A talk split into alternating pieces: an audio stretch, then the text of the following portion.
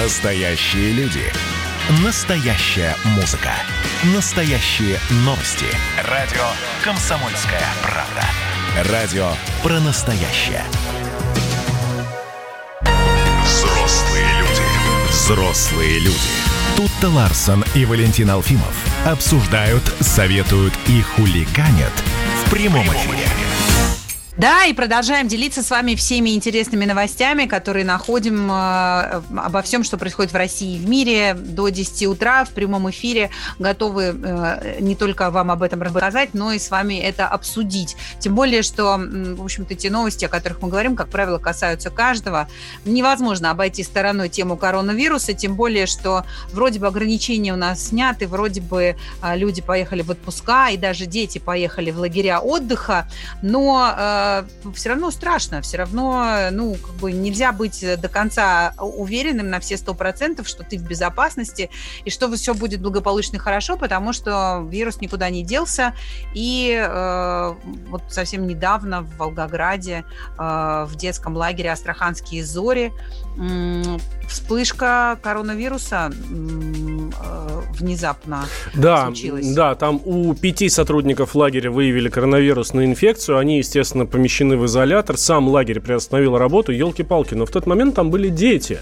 Да? Эм, и э, как, вот, как быть в такой ситуации?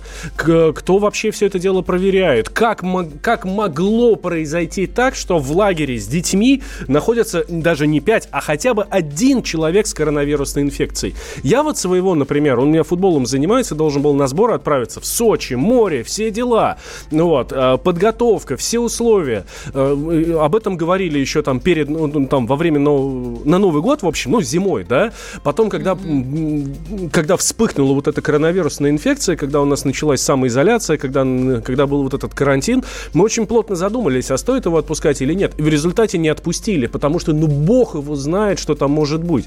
Вроде как ограничения сняты, вроде вроде как даже на поезде можно доехать, ну, билеты продаются, все, разрешено, все, можно.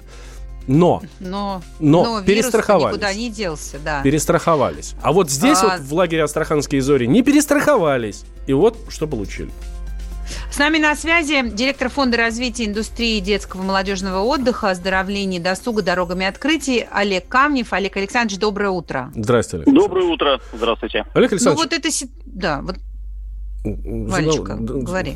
Кто следит? Э, кто следит и кто, кто должен э, проверять сотрудников, детей, прибывших э, к, в лагерь на, ну, на тот же коронавирус? Хотя, кроме коронавируса, море еще всяких болезней, которые тоже очень неприятны для детей. Ну, безусловно, на самом деле, как бы вы правильно сказали, что кроме коронавируса есть огромное количество других заболеваний, в том числе и венерических заболеваний. Ох, э, как ни странно, статистика, да, статистика за последние годы по венерическим заболеваниям среди детей э, показывает, что э, просто всплеск, просто реально вспышка. Э, вот этих а мы вот о каком возрасте детей говорим? Э, до 16 лет. То есть среди, скорее, подру, о подростках, да? Ну, подростках от 12 до 16. О, Господи, вот, я идет собралась речь... ребенка в лагерь отправлять. Зачем вы мне об этом рассказали? Вопрос, а вопрос здесь не в лагере.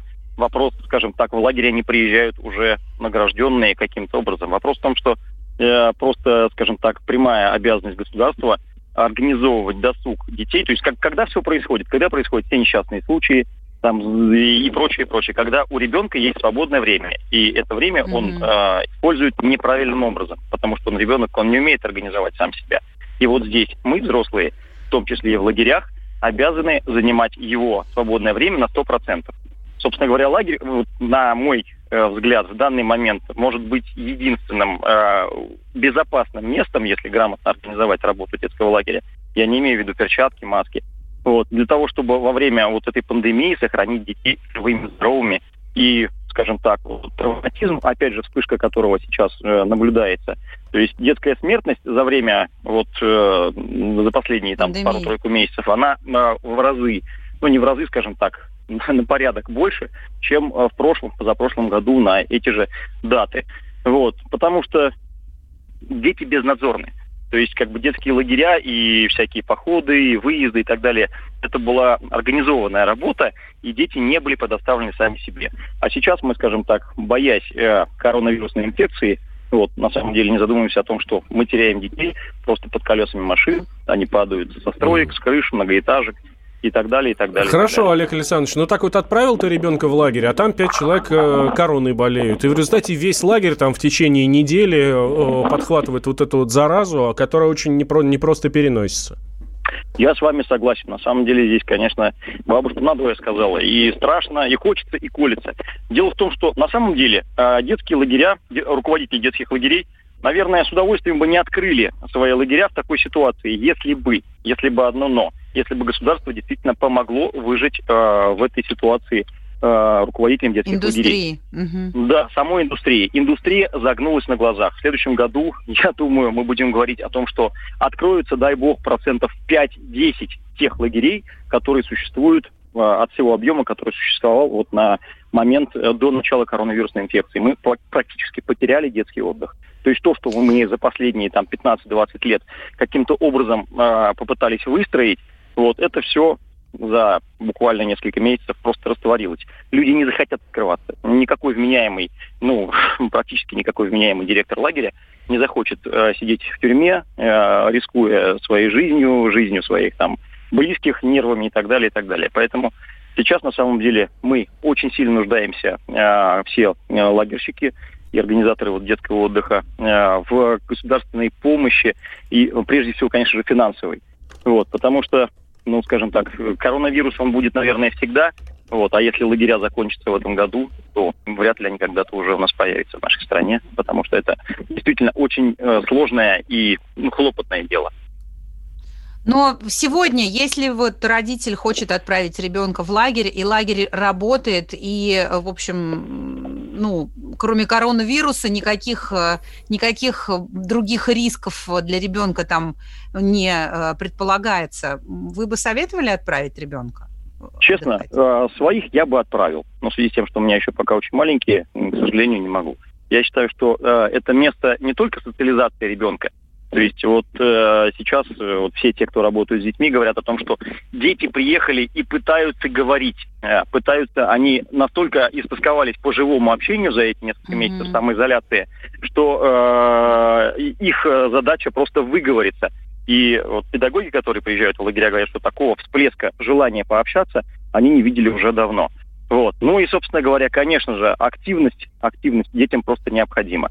То есть, безусловно, никакая, никакая там дворовая команда футбольная, там никакие прогулки на свежем воздухе не заменят э, возможности провести 21 день в лагере со сверстниками с утра до вечера, занимаясь чем-то полезным и интересным. Если, конечно же, это полезное и интересное в лагере существует. Олег Александрович, дайте совет, как мне, как родителю, понять, что вот этот лагерь нормальный, и туда совершенно безопасно можно отпускать своего ребенка. Ну, безусловно, конечно, э, прежде всего надо смотреть э, на историю лагеря. То есть такие лагеря, которые существуют годы, десятилетия и э, являются уже определенным брендом, конечно, Ой, пропал у нас Олег Александрович. Алло, алло. Да-да-да. Да, да еще чтобы... раз, коротко инструкцию. История да. лагеря. Первое, есть. прежде всего, история лагеря.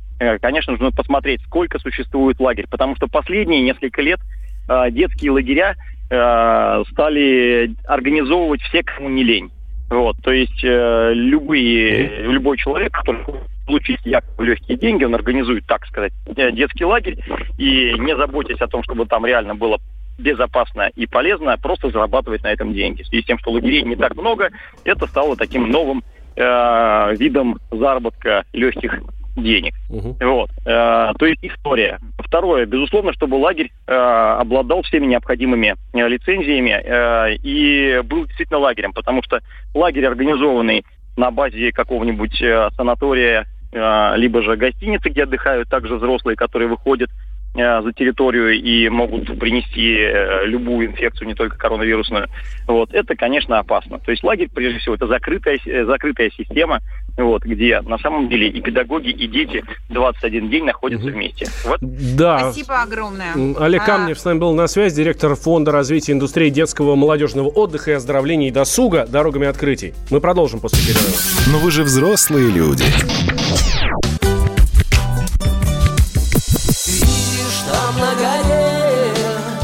Возвышается крест. Я раньше не думал, что у нас На двоих с тобой одно лишь дыхание Ален Делон говорит по-французски «Комсомольская правда». Радио поколения Наутилуса Помпилиуса. Взрослые люди. Тут-то Ларсон и Валентин Алфимов обсуждают, советуют и хуликанят в прямом эфире. И не устану повторять, что делаем мы это вместе с вами. Вам нужен будет телефон 8 800 200 ровно 9702. Вот эти заветные цифры на нем набирайте, дозванивайтесь к нам, Стут и Ларсон. И, или, если вы стесняетесь разговаривать с нами, то плюс 7 967 200 ровно 9702. Это для ваших письменных сообщений, соответственно, Viber и WhatsApp. А говорить мы сейчас будем про цензуру. О да, в этой новости прекрасно все. Проект «Общественный уполномоченный по защите семьи» пожаловалась, э, пожаловался представитель проекта в МВД и Роскомнадзор на сериал «Чики». Общественники увидели в сериале пропаганду феминизма и ЛГБТ. У меня сразу вопрос, а с каких пор у нас пропаганда феминизма в стране э, является чем-то э, запрещенным? Феминизм-то чем не угодил общественникам? Ну, может быть, кому-то и не угодил. Какие еще они изобретут для того, чтобы... За, за, ну, я... Честно, для меня это просто какая-то удивительная история. На платном ресурсе а, не в широком прокате, в достаточно сложном доступе с пометкой 18+, идет некий э, сериал для взрослых, художественное произведение, которое, между прочим, признано а, и при, принято с восторгом не только общественностью и зрителями, но и признанными а, кинокритиками. Например, Антон Долин вчера прям огромную а, в Фейсбуке написал статью о том, какой это классный сериал и почему его стоит смотреть. А, внезапно, значит, прям кушать не могут, спать не могут, узрели здесь какую-то пропаганду чего-то там. Ну, подожди, подожди, подожди, узрели внезапно. Ну, давай так, да, для тех, кто не смотрел этот сериал. О чем этот сериал? Про четырех проституток, которые работали на трассе. Вот, но решили вдруг завязать со всем этим делом и начать новую жизнь. И mm-hmm. здесь вот дальше цитата из вот этого заявления. Много внимания в сериале уделено гомосексуальной половой ориентации несовершеннолетнего сына Жанны. Ну, Жанна, соответственно, это одна из девушек. Видимо, бывшая стюардесса. Мальчик переодевается в девочку, наносит макияж, демонстрируется одобрительное отношение матери к такому поведению сына. Мужчины в сериале выступают из... Это про феминизм уже дальше. Мужчины в сериале выступают исключительно в роли сутенеров, уголовников, бандитов, применяющих насилие в отношении окружающих, а встречаются также безвольные и ни на что не способные личности, что является пропагандой феминизма, говорится в заявлении. Таким образом, полагаем, что сериал «Чики» направлен на пропаганду нетрадиционных сексуальных отношений и феминизма. Точка. Вот таким образом э, общественные уполномоченные защищают семью. Окей, спасибо. Э, ну, не, ну просто проект общественные уполномоченные по защите семьи. Э, значит, у них есть время сериалы смотреть, понимаешь? И причем не просто их смотреть, а цитировать, значит, разбирать э, по косточкам, где какие герои чего там обозначают э, и к чему относятся, вольные они или безвольные. А семья тем временем в стране вот, понимаешь, ждет, пока ею займется общественный полномочный, который сериалы смотрит. Или не ну, должны слушай, общественные полномочные этим заниматься. Давай как раз об этом и поговорим с нашими слушателями 8 800 200 ровно 9702. Э, вот правда, общественные организации должны вот такой, такой фигней заниматься или нет? Бог с ним, ну и как бы есть сериалы, есть кому не нравится, пускай не смотрят, ну и все. Я повторюсь, этот сериал шел э, на платном ресурсе с возрастным цензом. А, и а, так, ну, просто давайте тогда все. А, а, вот, вот есть такой фильм «Далласский клуб покупателей», Оскара получил, и ни одного. Так там вообще главный герой э, всего этого фильма... В фильме «Далласский клуб покупателей» главный герой попытается помочь другим людям с подобными проблемами. Да, Он нет, для подожди, них лекарства ну, изобрел. Как там, главный герой наркоман и, и трансвестит. А если уж сейчас мы возьмем все наши сериалы про ментов, извините, то там столько безвольных э, сутенеров и бандитов Зато там есть менты хорошие. Смотри, с нами на связи Василий Власов, э, депутат Госдумы от ЛДПР. Василий Максимович, здравствуйте. Доброе утро. А вы, а вы смотрели этот сериал? Нет, э, я удивляюсь, откуда у моих коллег, депутатов Госдумы, например, Оксаны Пушкиной, есть время было посмотреть этот сериал. А, такого формата сериалы для мира не новы. Как вы понимаете, у Netflix огромное количество наподобие таких же сериалов такой же темой. Насколько я понял, э, наши товарищи тоже решили далеко не отставать от зарубежных партнеров. И, соответственно, на одной из платных площадок э, выложили в платном, подчеркиваю, доступе такой сериал. Я его не смотрел, я посмотрел оценки кинокритиков на различных сайтах. Киномакс ему дает 7,9. Э, я бы не сказал, что это сверхвысокий результат на среднем уровне, скажем прямо. Э, вот. Если есть возрастной ценз, если есть э, и от, отсутствует доступ у э, людей моложе 18 лет к этому контенту, то ничего плохого я в этом не вижу. Еще раз подчеркиваю, я не сторонник запрещать, если э, ни в коем случае это не нарушает какие-либо законы. Вот. Но э, здесь, э, наверное, основная тема и главнее всего э, будет э, обсуждение этого сериала в СМИ, в социальных сетях. То есть Э, производители сериала сейчас начали полномасштабную рекламную кампанию. Чем больше в Государственной Думе, на радиоэфирах, на телевизоре будет обсуждаться, какой этот сериал плохой, что там показывается. С одной стороны общественники, с другой стороны э, депутаты, то тем более большой интерес будет вызван к просмотру и к покупке этого сериала. Поэтому так что, здесь... получается, обще- общественников подкупили создатели я... сериала, чтобы они им создали я волну? Я не знаю, кто кого подкупил, но давайте откровенно скажем, сериалов выпускает и Netflix, и вот и э, в том числе э, вот этот сервис, который этот сериал Чики выпустил, достаточно много, да, но как только, это же история давно известная, да, как только начинает обсуждаться очень серьезно какая-то сцена, какой-то эпизод или целый сериал, это делает ему сумасшедшую рекламу. Это знаете, еще со времен советских. Что запрещено? А, а мне, мне вот, мне вот обидно. Интересно. Знаете, а мне вот лично обидно, что про, а проект общественной полномоченной по защите семьи смотрит сериалы, обсуждает виртуальные какие-то персонажи, виртуальные. А ты не смотришь, да? Гипот... Я не дело не в том, смотрю или не смотрю. Они обсуждают несуществующие ситуации вместо того, чтобы решать ситуации реальные. У нас мало проблем в семье, в мире, в стране. У нас не бьют да. детей, не выбрасывают жен из окон. У нас мужчины скажите, алименты скажите все платят. Мне, а, а депутат Оксана Пушкина на чем должна заниматься? Сериалы смотреть и заступаться за них?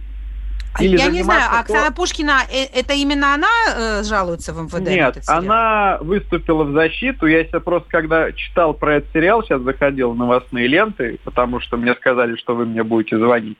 Я увидел, что в Госдуме заступились за сериал. Захожу, а там про Оксану Пушкину, что это она прокомментировала, там много чего наговорила ну, не оскорбляла людей, конечно, но в таком негативе по поводу общественников этих высказывалась. Ну, я сейчас так не вот про Оксану, вопрос, а как раз про общественников.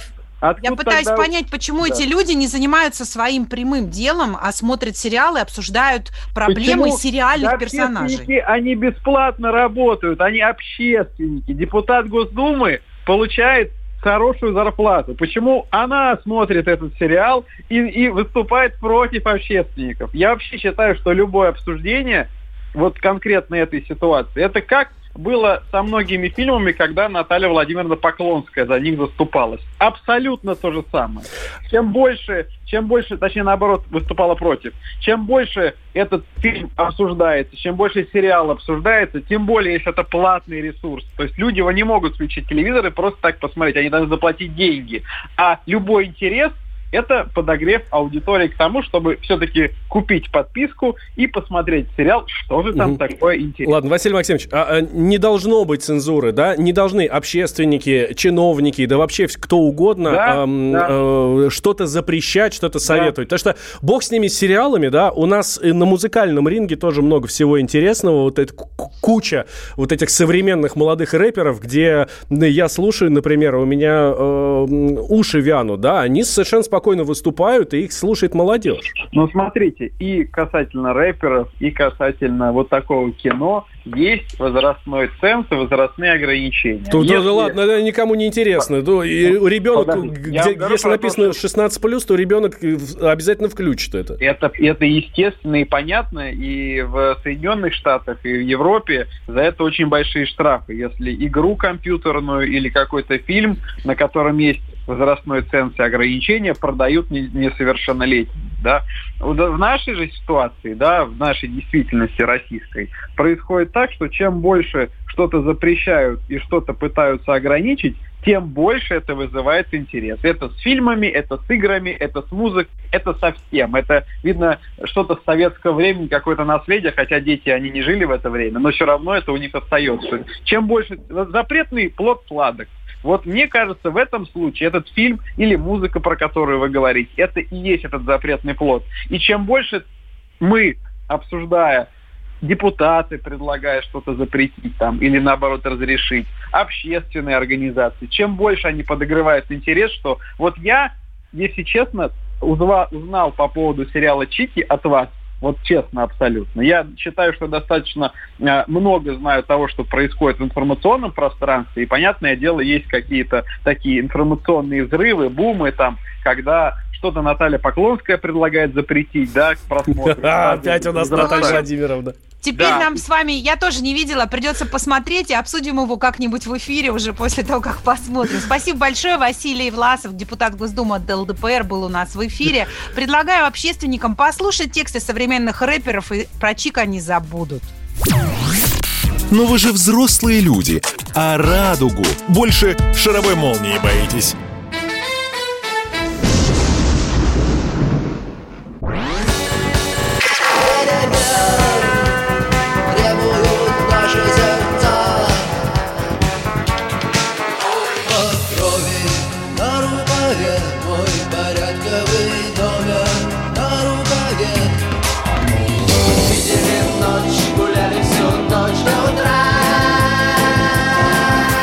«Комсомольская правда».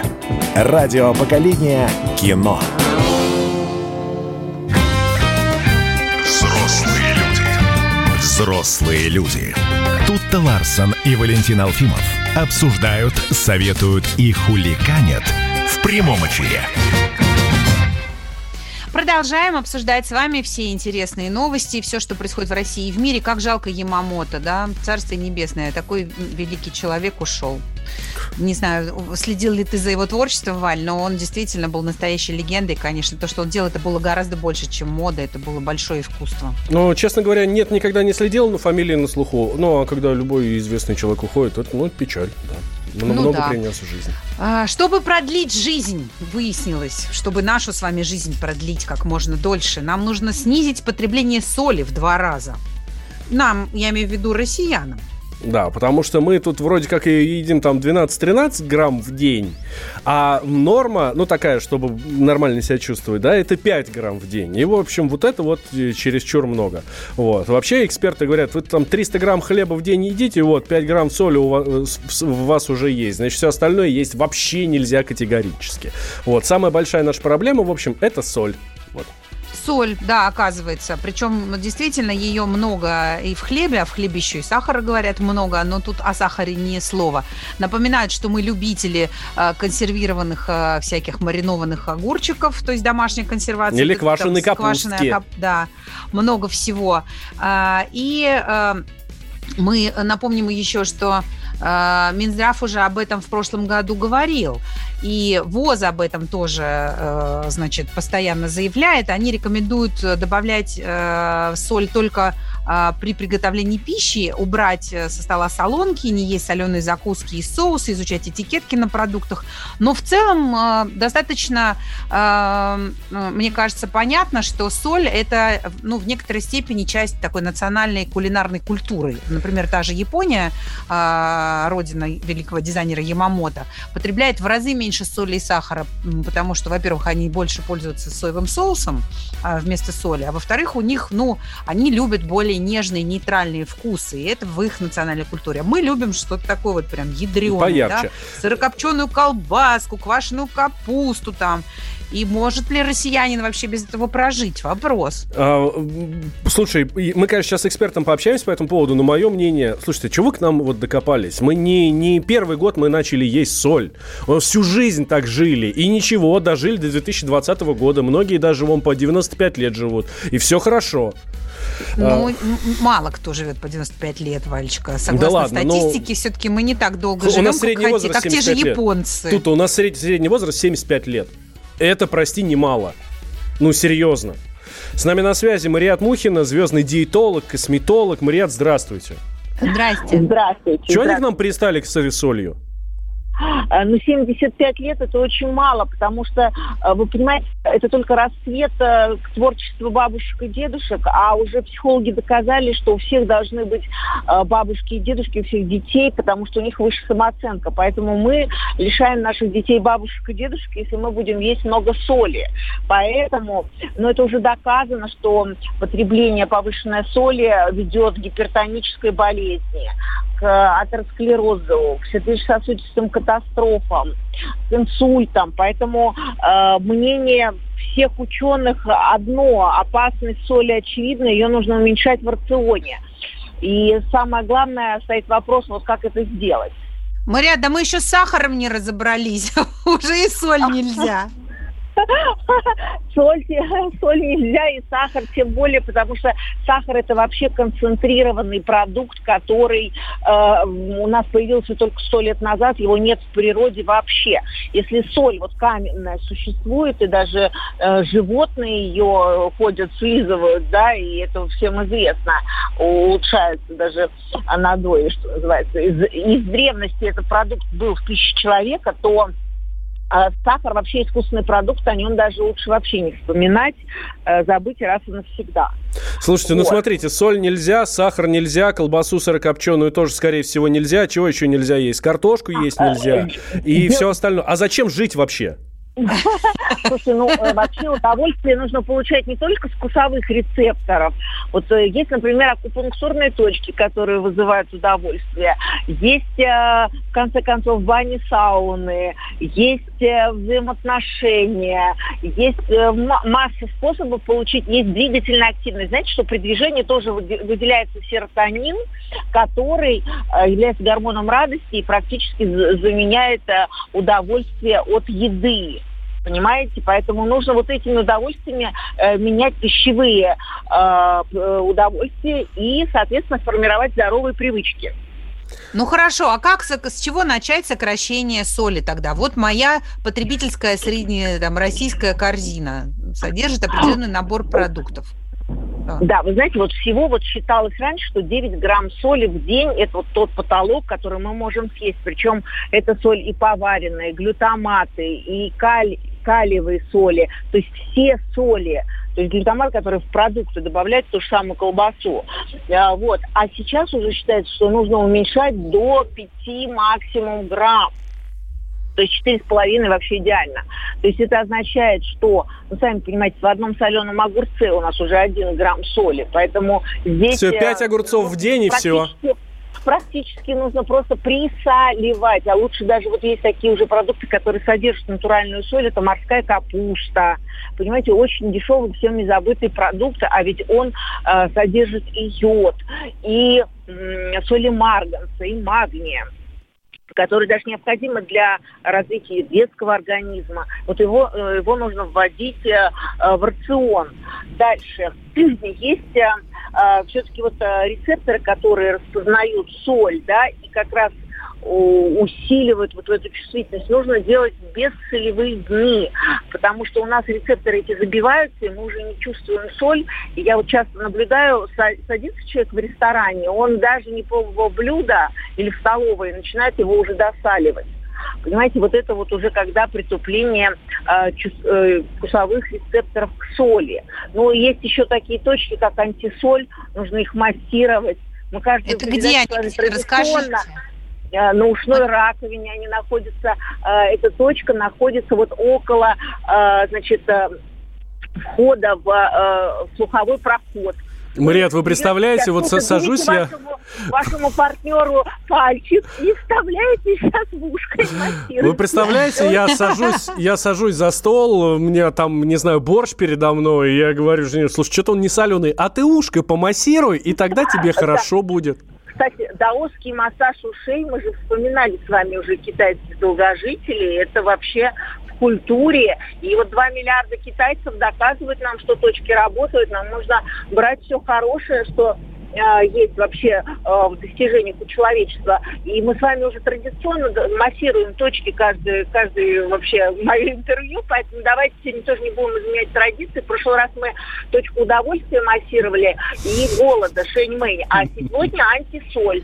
Это вход в слуховой проход, она там вот глубоко. Ее даже можно, когда слюнотечение, знаете, массировать, вот слюни текут, вот, вы массируете эту точку, а они прекращаются. Вот так мы даже помогаем людям бросить курить. Можно я с точкой удовольствия помассирую после эфира? Не во время эфира. Сегодня точка антисоль, Валентин, расслабься. Антисоль, да. Шэньмэнь была у нас в прошлый раз. Мы же не про точку G, в конце концов, мы про Шэньмэнь, про точку антисоль. Это полезные точки, но ушной раковины недоступные. И вот можно, в принципе, все уши, на ушах 180 точек. И многие, кстати, там есть точки антисладкая, антисахар, антижирная. Поэтому э, если вы просто возьмете сейчас и помассируете себе все ушную раковину, вы не ошибетесь. А, Мариат, я хотела уточнить. Вы, вы еще да. говорили о том, что движение э, выраб- помогает человеку вырабатывать эндорфины. То есть, если Валя захочет съесть кусок вредной колбасы, ему надо всего лишь какое-то время побегать, да, вокруг офиса, и сразу его Знаете, колбасы переключат. Только убежать от колбасы я предлагаю, надо. Я предлагаю прямо на месте зарядку, вы у него стул убираете, и он как бы сидит вот так в статике, в позе дерева, знаете, вот так э, в, э, Эту позу Валентин знает особенно хорошо. Вот, и как раз э, работает, что называется, и занимается, и тут же у него идет э, заземление, и вот этот цигун такой своего рода, то есть статические вот эти тоже нагрузки очень полезны, не обязательно бегать. Можно начать прямо сейчас. Выхватывай из-под меня стул. Да, Мариат, спасибо. Валентин, Валентин задумался и решил писать заявление на увольнение. Да. Спасибо огромное. Мариат Мухина, звездный диетолог, косметолог, была с нами на связи, рассказывала о том, как э, с помощью вспомогательных что, что, что нужно помассировать, потребление, да. да, снизить потребление вредной соли, а, потому что Минздрав бьет в колокола. Нам нужно россиянам снизить потребление соли вдвое. Мне понравилась, Валь, про позу дерева. Я, mm правда, знаю только позу, я знаю другую. Я думаю, что есть женская поза, которая называется поза чудо дерева. mm Вот. А, а, а вот ты позу дерева можешь теперь принимать. В случае чего? Ах, с удовольствием. Вообще полезная, полезная поза. В любой непонятной ситуации принимай позу дерева. А, хорошее сообщение нам слушатель прислал. Сахар попробовал еще Александр Македонский в Индии. Правда, он, о, правда, он очень молодым умер. Так он потому и умер, что только попробовал его там, бог знает когда. Эм, он попробовал его и подумал, елки-палки, как же мы столько лет без сахара. И умер после этого от разрыва сердца. Ну, в общем, масс- наверное, тростниковый сахар пробовал, скорее всего. Да, хоть какой-нибудь-то, господи. Ну, в общем, массируйте себе все, что только можно, чтобы не хотеть есть.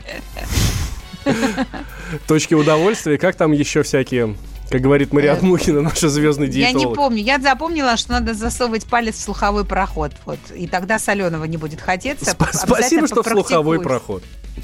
Да. да. А, ну, да, знаешь, лучше так, чем, чем на диете сидеть, в конце концов.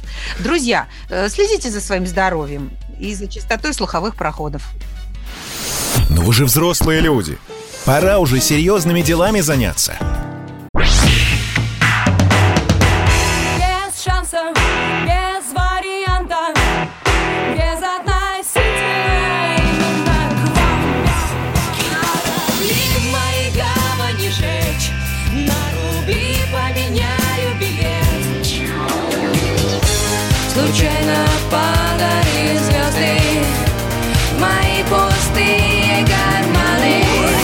Комсомольская правда. Радио поколения Земфиры. Коридоры власти. И мы возле этих коридоров власти переминаемся с ноги на ногу. Дмитрий Смирнов нас встречает. Дима, здравствуй. Привет, привет. Доброе утро. Что Доброе сегодня утро. интересно в коридорах власти? Мы тут, видишь, целые выходные не были э, рядом с тобой в этих коридорах. А ты расскажи нам, что там происходило. Ну, вы-то отдыхали. А Владимир Путин, да и, в общем-то, не один он, побывали на параде, главном военно-морском параде страны в Санкт-Петербурге. Прошли торжества. На обратном пути он еще и рассказал Сергею Шойгу, скажем так, напомнил, потому что Шойгу -то точно знал, вот, как этот парад был 4 года назад придуман, собственно, самим Путиным. Ну, а как, Вот. как, как это произошло, правда? Ну да, интересная история про то, что Путин он говорит, что вот я летел в самолете и читал там очередную историческую статью про то, что до революции, до 17 года а, парады проходили как раз на Кронштадтском рейде. И настолько ему эта идея понравилась, что он прям из самолета позвонил Шойгу и говорит, давайте мы возродим эту историю. И началась вот а, подготовка к параду, и с тех пор, собственно говоря, у нас вот есть аналог. Ну вот просто в чем в чем новизна и в чем возрождение традиции, в том, что у нас до 17 года 2017 года не было а, главного военно-морского парада. Там были парады э, или смотры кораблей, да, торжественные праздники в день ВМФ в разных городах, которые сильно причастны к российскому флоту. Вот. Но вот такого аналога сухопутного парада 9 мая не существовало. Вот Путин его придумал, подписал указ, сам приехал уже принимать парад, и там теперь вот, в принципе, этим доволен. Ну, красивая история. Тут если подводить итог, то стране нужны традиции, которые бы ее скрепляли. И вот это одна из традиций, которая, собственно говоря, скрепляет страну от Владивостока до Калининграда. Дим, а еще облетела на СМИ фотка, где Владимир Путин стоит на трибуне, а у него за спиной стоит девочка в очках, в пилотке и с бантиками. Неизвестно, что за девочка. Прям отметилась в истории. А что ты хочешь знать про эту девочку? Это действительно находится они на трибуне в Санкт-Петербурге во время парада, э, смотрят парад, и там традиционно во время любого такого мероприятия довольно пестрая компания на трибунах. Там, Просто интересно, При- что это за дети, откуда они, какие, из каких-то Это дети- патриотических клубов, там, я не Это знаю, дети или из. Захимовского училища, там в Санкт-Петербурге несколько их, собственно говоря, военно-морских училищ. Вот и те, кто там занимаются или учатся, они как раз присутствовали на трибуне. Там девочки учатся в Нахимовском? Ну, в общем, да. Класс, не знала. Валь, ты, ты знал? Э, Честно говоря, тоже не знал, думал, что это исключительно пацанская история. Вот, Ну, надо Марфе про это рассказать. поступайте. Дим, а не пускают нас в большую семерку, ругаются на нас немцы, в общем. Как-то про это что-то, какие-то комментарии будут? Они, они не на нас ругаются, они ругаются на Дональда Трампа, который э, в своем административном зуде давно довольно-таки придумал историю, что у нас семерка какая-то ерунда, сказал он. Давайте расширим ее там, за счет России, Южной Кореи, в общем, и прочих стран. Любопытно, что он там не перечислил Китай, на что ему сказали, Дональд, а как вот без Китая ты собираешься что-то делать? Вот, он сказал, ну и что? Вот, а немцы вот отреагировали в очередной раз. Не первый раз отреагировали на инициативу это Трампа вернуть Россию и ввести еще несколько стран, сделать там G из G7, понимаете, G11. Вот. а, И, в общем, вот Хайка Масу это не понравилось, и он в очередной раз сказал, что что-то по Украине ничего не происходит, все двигается очень медленно, хотя вот вчера Путин поговорил с Зеленским. Вот. и- А а- сегодня, а сегодня м, вроде как официально э, прекратилось, прекратились обстрелы. как говорит один наш коллега, совпадение? Ну, не это не думаю. совпадение, они договорились, контактные группы договорились об этом еще, собственно говоря, 22 июля с 27, соответственно, с сегодняшнего дня, да, э, как бы пожестче, вернее, совсем жестко контролировать ситуацию. А вчера вот э, Путин и Зеленский, они, как бы скажем так, а, по- как сказать правильно, не поощрили, а признали, что это очень-очень-очень хорошо. Но там в разговоре, если говорить про разговор Путина с Зеленским, там э, важный другой момент. Э, президент Украины подтвердил, что Киев, он продолжает оставаться приверженцем, говоря официальным языком, минских договоренностей, хотя вот он недавно тут буквально на днях говорил, что растолкуйте мне минские договоренности, что там мы должны выполнять, мы не очень понимаем, как там что делать. Вот, некоторые на Украине говорили, что вообще, в принципе, не надо тут ничего выполнять, надо их пересмотреть, они устарели, и нам они не с руки. Вот вчера Зеленский подтвердил, что да, они остаются, Киев их выполняет, вернее, намерен выполнять, и, в общем, все продолжается. Дим, в таких ситуациях очень часто журналисты обращают внимание на то, кто кому позвонил. Во-первых, важно это или нет действительно, и кто вот здесь позвонил кому? Путин Зеленскому или Зеленский Путину? Ну, в данном случае, наверное, это немаловажно. А, позвонил Зеленский, и Путин как бы поднял трубку, в широком смысле этого слова. Ну, когда звонил Порошенко, он, мягко говоря, не всегда это делал, да. Вот, там есть шутка по итогам этого разговора, что Зеленский позвонил, чтобы посоветовать Путину посмотреть фильм «Земляне», но об этом, правда, ничего официально не сообщается. Слушай, ну а кроме Минских соглашений и ситуации с Донбассом, что-то они еще обсуждали? Нет, ну, там обсуждается еще тема борьбы с коронавирусом. Но я, правда, сейчас как-то совсем даже не очень в курсе, как там, насколько остро на Украине стоит эта проблема. Победили они его, побеждают, проигрывают. В общем, вот Путин, конечно, может поделиться большим российским опытом, но я не знаю, насколько это остро стоит для Зеленского. Мне кажется, у него сейчас масса других важных. А может, это одна из первоочередных, честно говоря. Угу. На неделе какие планы у президента? У нас сегодня понедельник, да? Это наш традиционный вопрос к тебе в понедельник. Ну, на неделе таких э, остро социальных планов нет. Стоят в, в повестке дня рабочей встречи стоит э, встреча с членами правительства, которая тут традиционно проходит в середине недели. Ну и, очевидно, будет какая-то какой-то разговор с э, господином Дегтяревым, который был делегирован в Хабаровск, там освоился. Вот предполагается, что он на этой неделе до официального отчета э, побеседует с президентом и что-то ему расскажет. До официального, то есть такой неофициальный разговор, предварительный, да? А вот когда ну, официальный и... отчет, это уже другое, да? Ну, ему же, как бы, Путин сказал, что давайте через месяц вы мне расскажете, что там у вас и как. И сам он сейчас в Хабаровске говорит, что мне через три недели уже Путину отчитываться, когда мне тут вот. Ну, вот, видимо, не дожидаясь этой встречи. Ну, я не знаю, насколько это будет публично, да. Ну, тут не секрет, что президент регулярно общается с губернаторами по телефону. Это, в общем, такая, не обязательно это выходит в публичную сферу. Угу. Дим, а с, с, как, с кем-нибудь из Танзании президент в последнее время общался? Тут просто загадочно, почему мы вдруг туда полетели. Вообще просто загадочно. Ну да, понятно, что там Лондон пролоббировали, условно говоря, олигархи, которым хочется к семьям там Турцию, Эрдоган, который наш большой стратегический друг, а кто пролоббировал Танзанию, вот я не знаю, там только Айболит про Занзибар у нас есть, да? Ну ладно, будем надеяться, что об этом мы тоже скоро услышим в новостях. Спасибо тебе огромное. Наш спецкор в Кремле Дмитрий Смирнов проводил нас по коридорам власти. Да, ну а мы с Тутой Ларсен с вами прощаемся. Комсомольская правда продолжает работать, ну а мы прощаемся до завтра. Завтра в 8 утра мы обязательно вернемся. Всем хорошего дня, будьте здоровы, пожалуйста, и до встречи завтра в прямом эфире. Оставайтесь на радио «Комсомольская правда», слушайте все самые интересные новости, самые острые события и лучших экспертов в течение всего дня. Но вы же взрослые люди. Берите пример с Владимира Путина. Красное на черном